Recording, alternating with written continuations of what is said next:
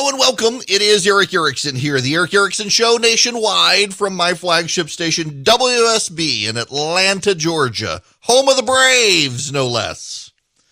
I'll get over that World Series win at some point. The phone number is 877-973-7425 if you would like to call in. I'm going to switch gears out of your standard rote political dynamics, because there's something, there's a big story circulating, and I would like to talk about it. I think it's relevant to virtually every single one of you. So I've expanded my show footprint outside of Georgia. So I'm now on in, for example, Tulsa, Oklahoma, and Dayton, Ohio. I've had a ton of streamers in Columbus and Cincinnati, Ohio. I don't know why I have so many people who stream my show in those areas. I love you all. Thank you very much. But a large number in those areas. And then Jacksonville, Florida, and Orlando, Florida. I'm also one of those areas.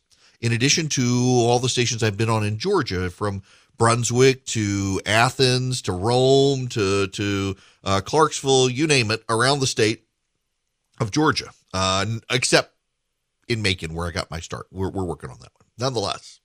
So I got a lot of cities, and I have strong feelings about cities. I actually love to go into the city, but I want to begin with this story.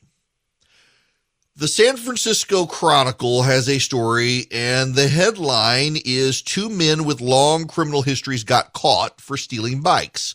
What should San Francisco do about them?" Now, I want to move beyond the particulars of that case to further down in the story. There is this. As of October 31st, San Francisco police had received reports of 810 burglaries or attempted burglaries this year in the jurisdiction of the Mission District Police Station, which includes the Castro area. That number marks a 13% increase from the 716 reported by the end of October last year. Police have dispatched more officers to the Castro and nearby areas to address the surge, fueled by a high-end bike boom and correlating with a drop in other forms of theft. The department also adjusted investigators' work schedules, enabling them to respond to crimes in the moment. Such measures probably helped in arresting Tiller and Howerton, police say, the two men arrested for the bikes. At the same time, residents and city leaders are searching for answers. Should they tolerate a high level of burglaries as a downside of city living and focus on barricading their homes?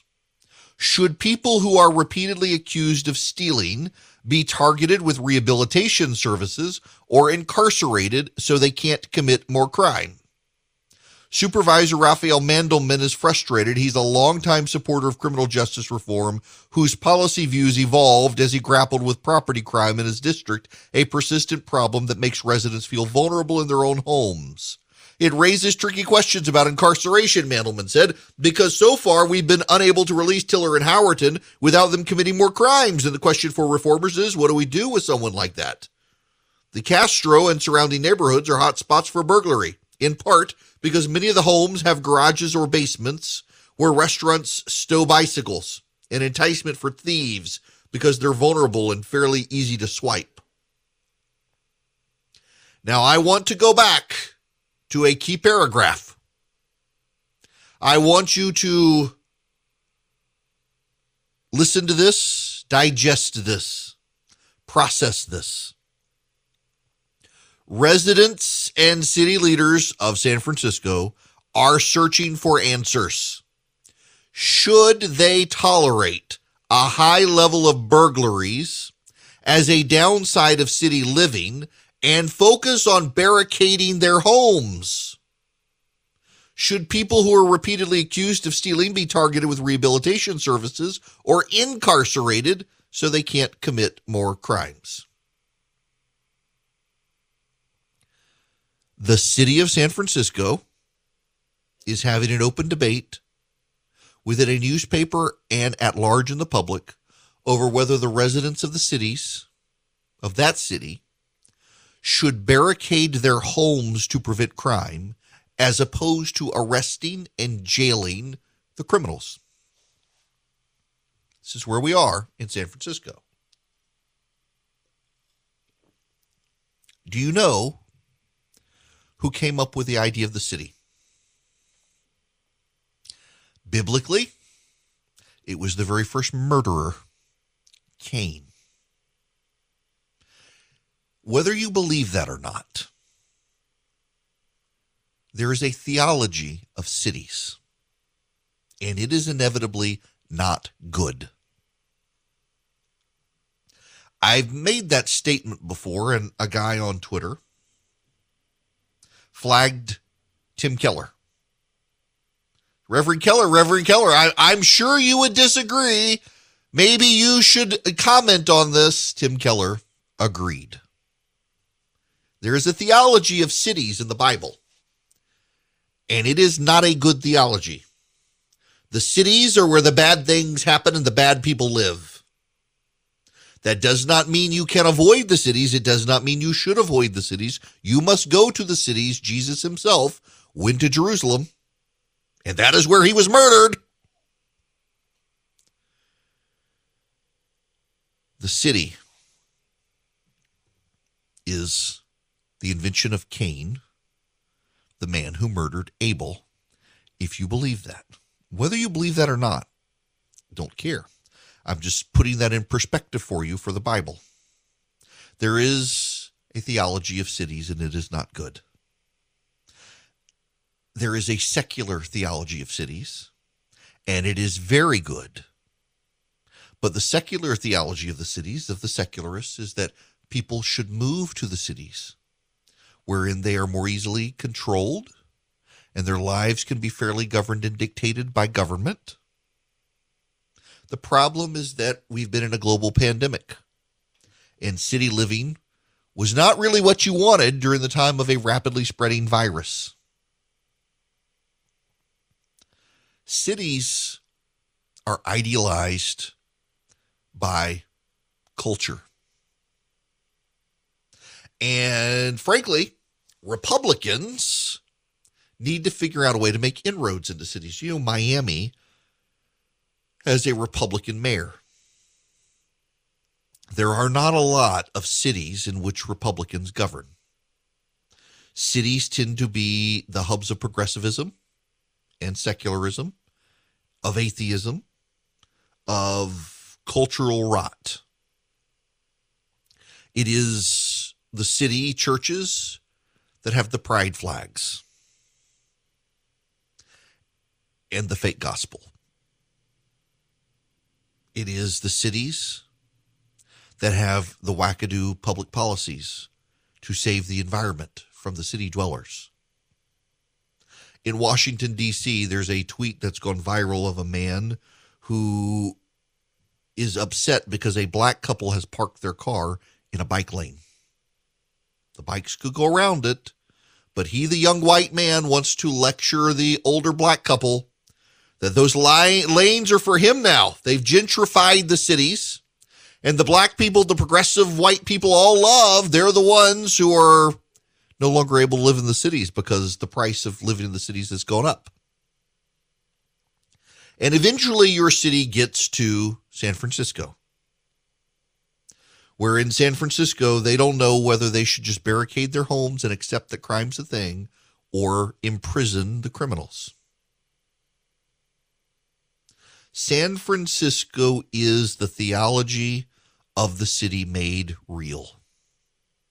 It is a crime-infested third world hellhole where people do drugs and poop on the streets, and the residents are so afraid of offense of anyone except the righteous that they would rather the criminals steal their things than actually throw people in prison. The Republicans, now we make it political, the Republicans should use this.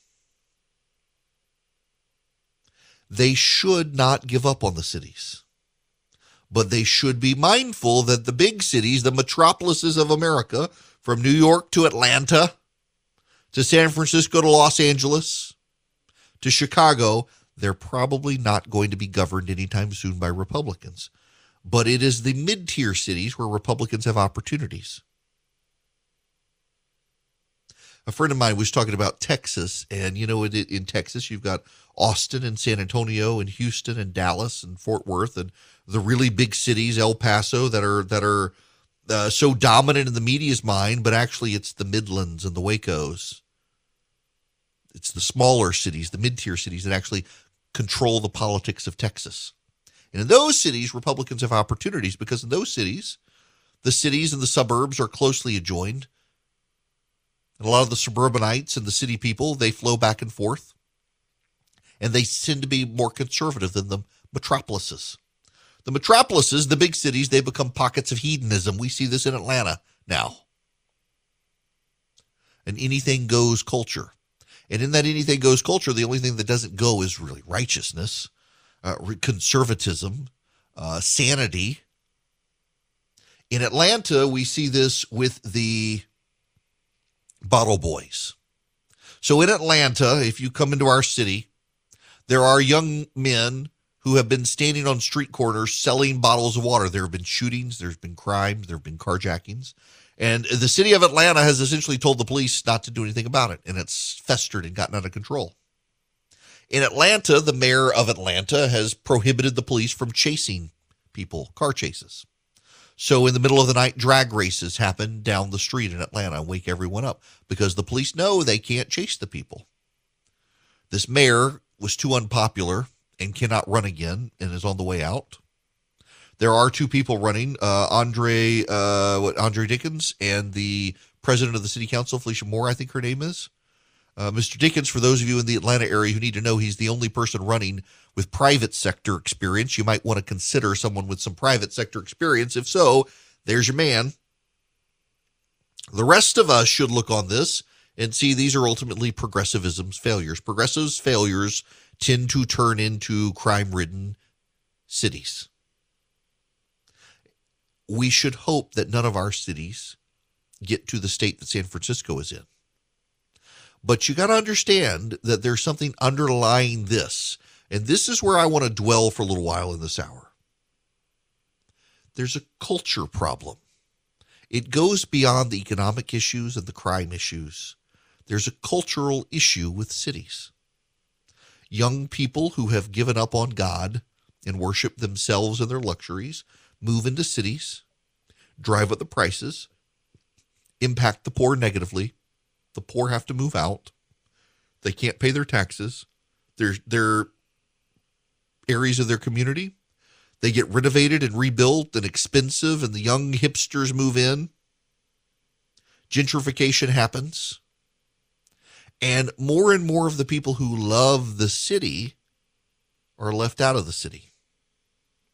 And it's the people who want to suck the soul of the city who are left behind. And Republicans need to really think about their answers to these problems because they're never going to now make inroads into these cities, but they can stop the left from corrupting more cities.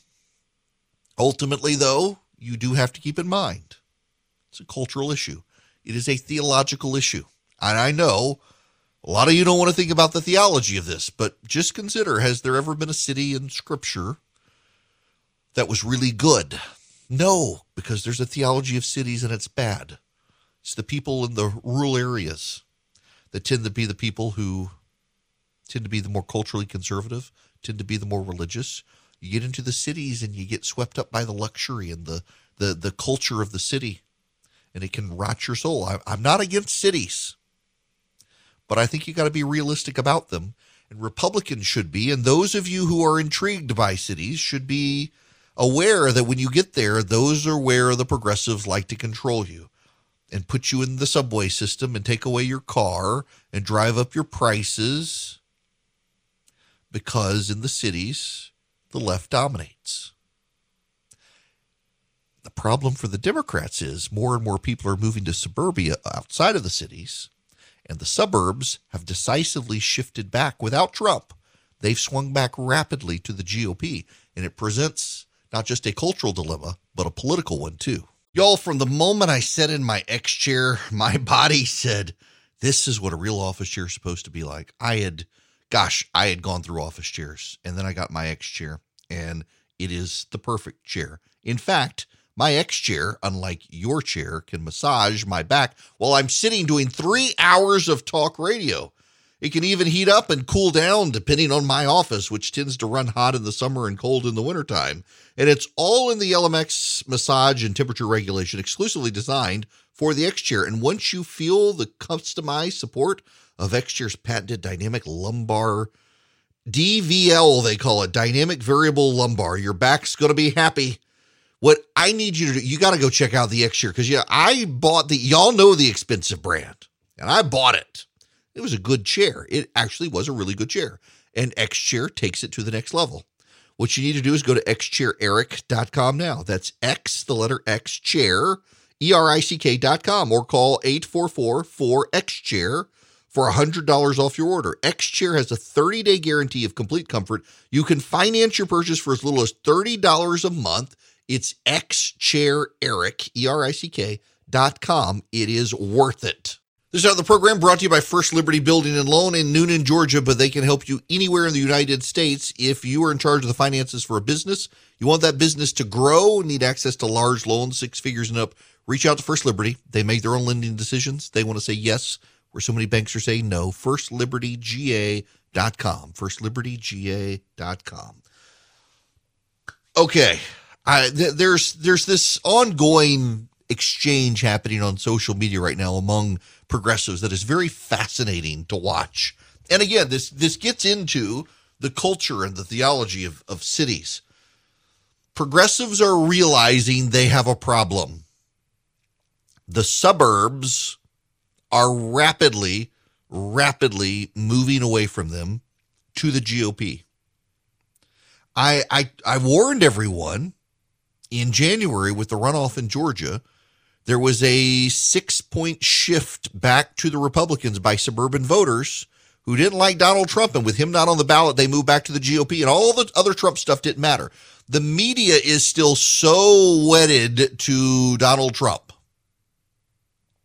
and blaming Trump for everything. They can't process that he's not inspiring voters to stay with Democrats. So they're having conversations. How do we reach out to these people, particularly the non-college educated white people out there? And almost to a person, the left is telling themselves, well, I don't know how to reach out to racists because I'm not a racist. How do you reach out to racists without becoming a racist? They really don't get it. Amy Suskind is one of those. She's on these non-college educated white women who voted for Youngkin. They just want to perpetuate racism. I don't know. Somebody give me advice. How do I reach out to them? They don't understand it. They don't understand what happened.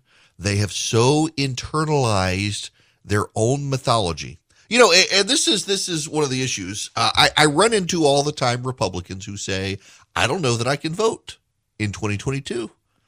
Because we haven't done what really needs to be done to fix 2020 when they stole it then. Now, they've mythologized 2020s. Many of you, I realize, I'm raising your hackles by saying this, but the idea that you're not even going to test the hypothesis is what's baffling to me. You think 2020 was stolen. Okay, go vote in 2022 and see if they can steal it. If they steal it, then yes, you have a problem. But you don't know, you presume. And because you presume, you should at least be scientific about it and test your hypothesis. Now, what's even more baffling is on the left side, these voters that they accuse of being racist voted for Barack Obama, the first black president of the United States. Many of these people were Obama voters. And a great deal of them voted for Kamala Harris as vice president. And in Virginia, they just elected, these people did, the first black female lieutenant governor of Virginia.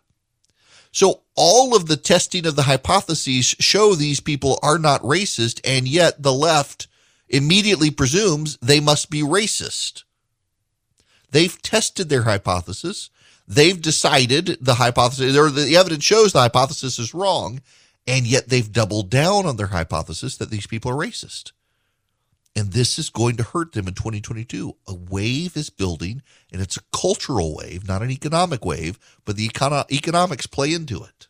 Hi there. It is Eric Erickson here. The phone number is 877-97-ERIC. That's 877-973-7425. My dad texted me during the break. He said, San Francisco has become such a third world hellhole that you expect the homeless people to be wearing the Houston Astros World Series championship jerseys.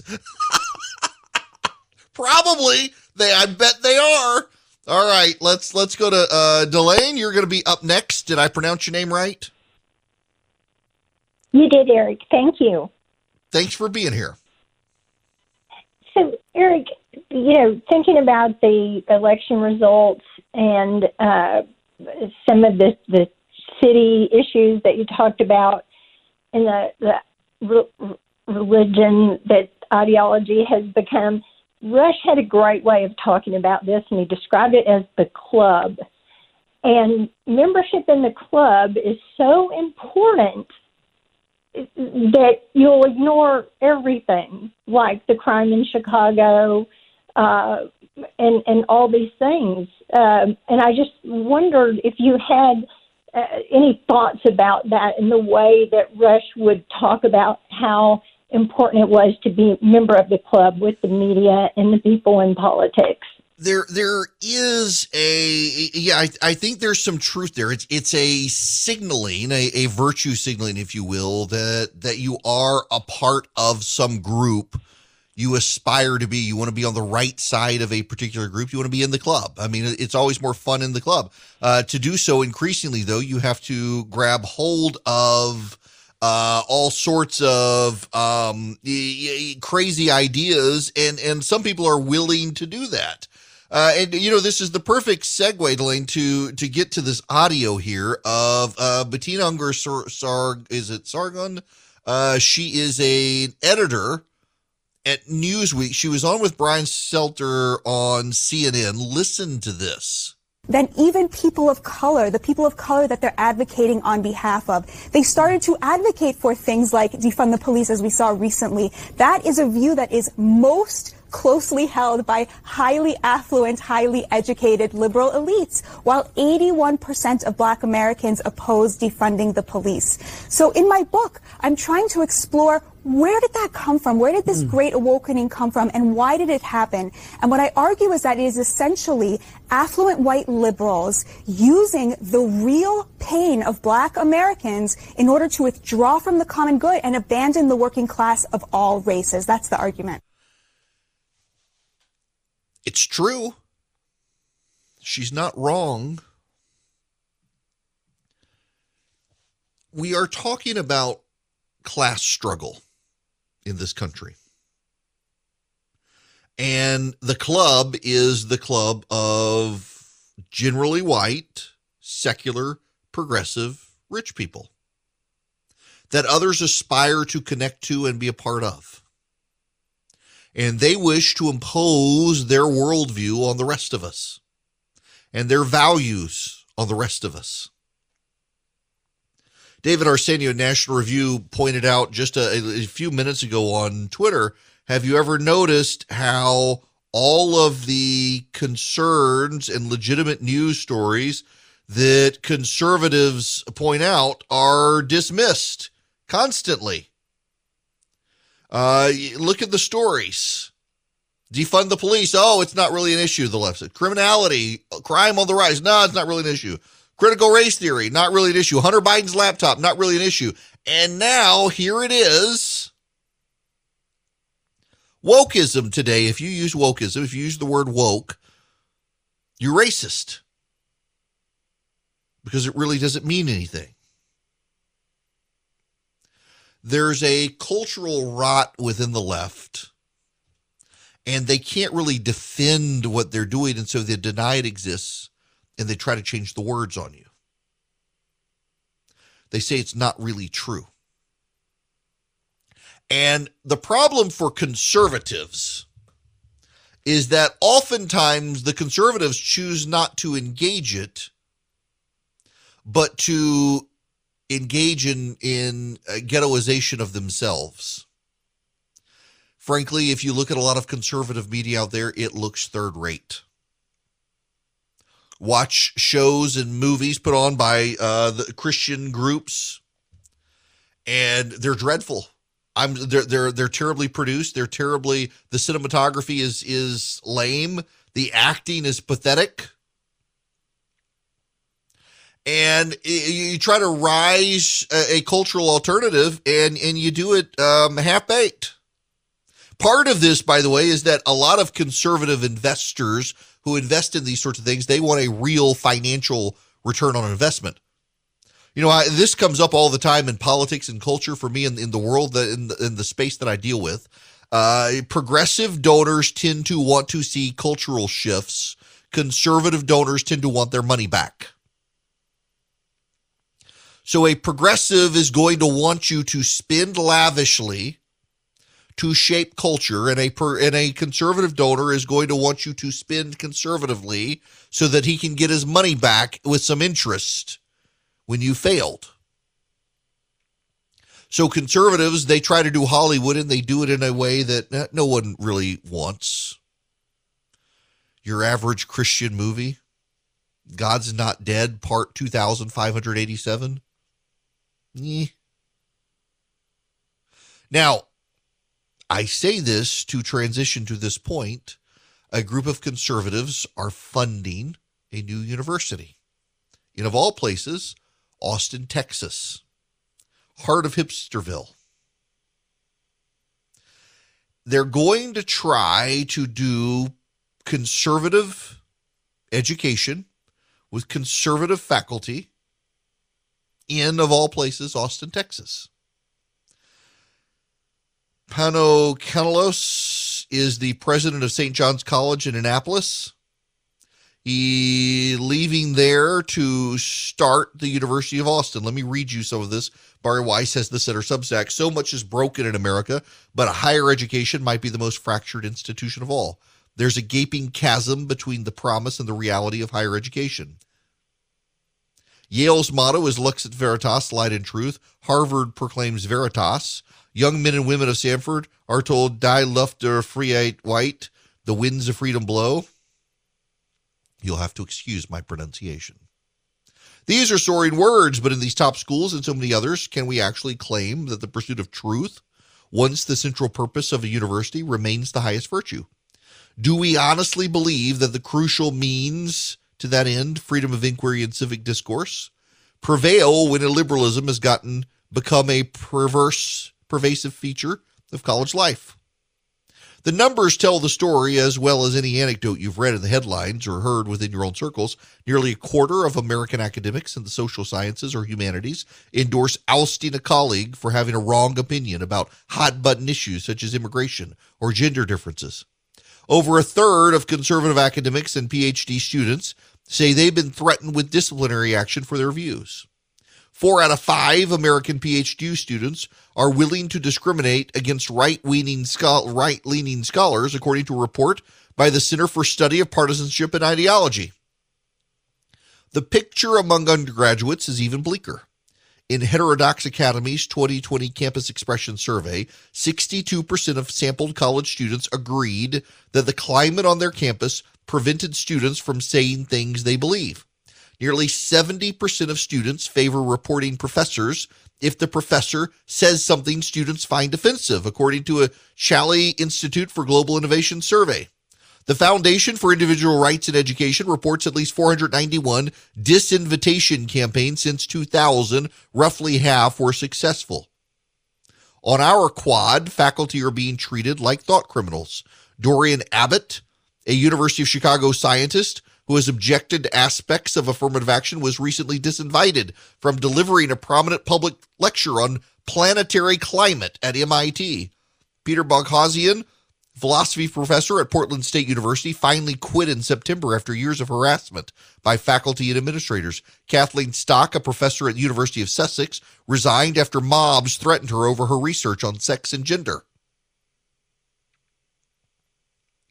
So he and a number of others are starting the University of Austin. Our project began with a small gathering of those concerned about the state of higher education. Niall Ferguson, Barry Weiss, Heather Hyen, Joe Lonsdale, Arthur Brooks, and I, and we have since been joined by many others, including Kathleen Stock, Dorian Abbott, and Peter Balkazian. We count among our numbers university presidents Robert Zimmer, Larry Summers, John Nunes, Gordon Gee, and leading academics such as Steven Pinker, Deidre McCloskey, Leon Cass, Jonathan Haidt, Glenn Lowry, Joshua Katz, Vicki Sullivan, Jeffrey Stone, Bill McClay, and Tyler Cowan. We're joined by journalists, artists, philosophers, researchers, and public intellectuals, and we're dedicated. It will be countercultural. The university as we know it today is an institution that originated in 11th century Europe. The fact that there have been universities for nearly 1,000 years tells us something important. So there will be a rigorous curriculum dedicated in Western writings and thought. And they will seek, they hope, over time to have a culturally conservative bastion in a place like Austin, Texas. We should encourage this, and I would note that those who are involved are not all conservatives. Some of them are liberals, but they all stand against wokeism right now. They all stand against this prevailing left-wing exercise on college campuses against free speech and free inquiry of thought. That should be encouraged, but I have a caveat here. The left is very culturally dominant in this country, but that does not mean their dominance is in perpetuity. But the right so often ghettoizes itself into crap-looking websites and crap-looking cultural productions. Conservative musicians, there are some great ones out there who do good work.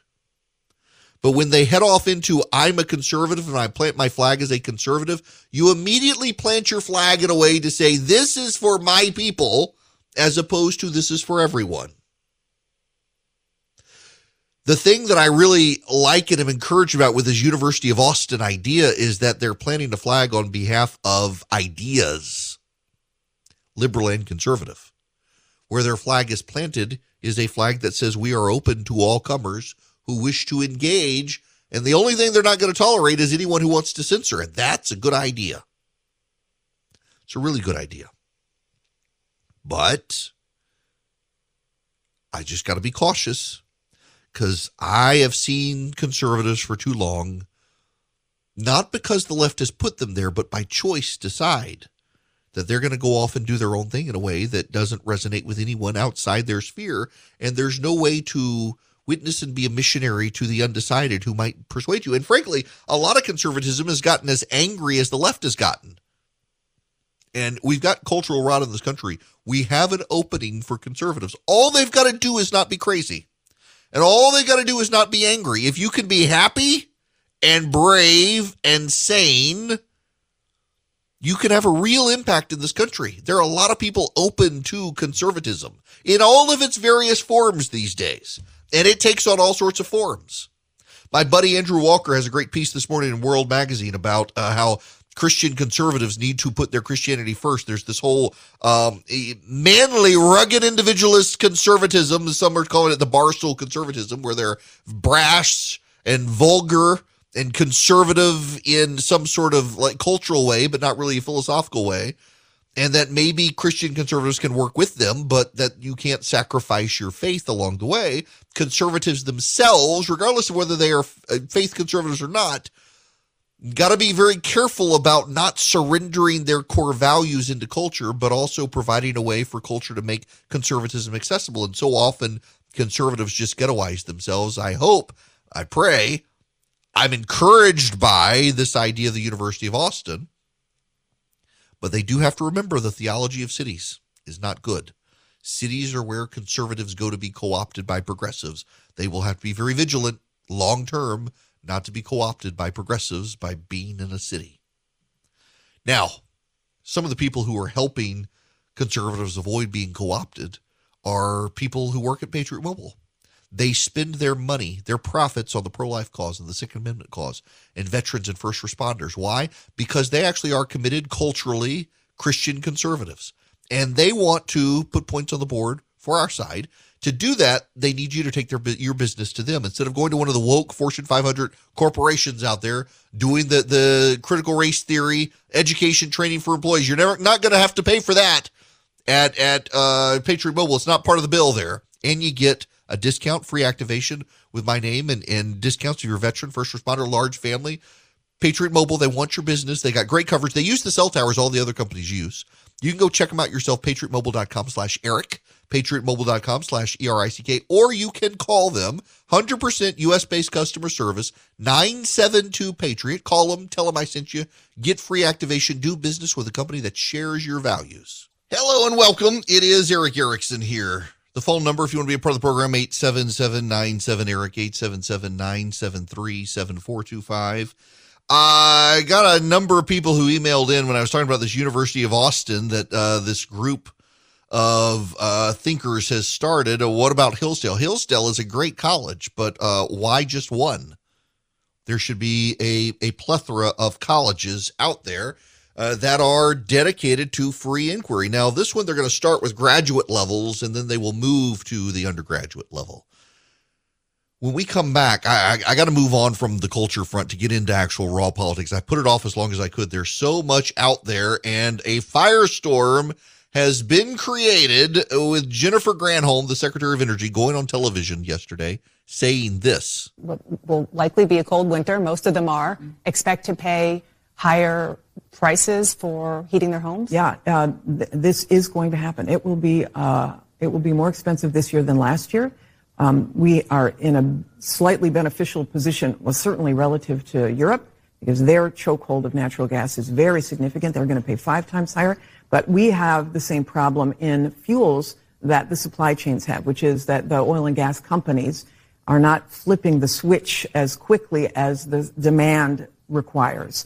And so that's why the president has been focused on both the immediate term and the long term. Let us get off of the volatility associated with fossil fuels and associated with others who don't have our country's interests at heart, and invest in moving to clean energy where we will not have this problem. And that's so much of what these two bills are focused on. Now, wait a second. I distinctly remember Texas going dark because Texas had spent so much time on renewables, it didn't have baseload power. That's where she wants us to go, is more renewables. Y'all, what you have to remember is your high gas prices and high energy prices are part of the Democrats' plan. They can't hide it at this point. It's part of their plan.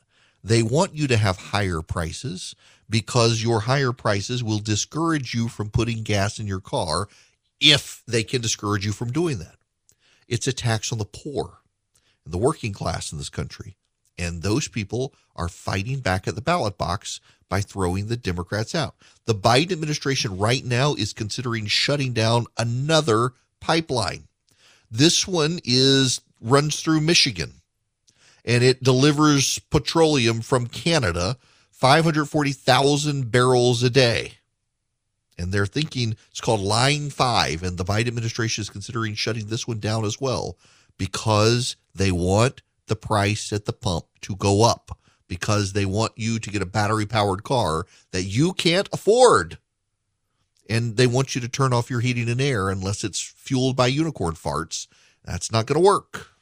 And you thought these last 2 years were crazy. Welcome to 2022. It's coming up and nothing makes sense still, especially in business.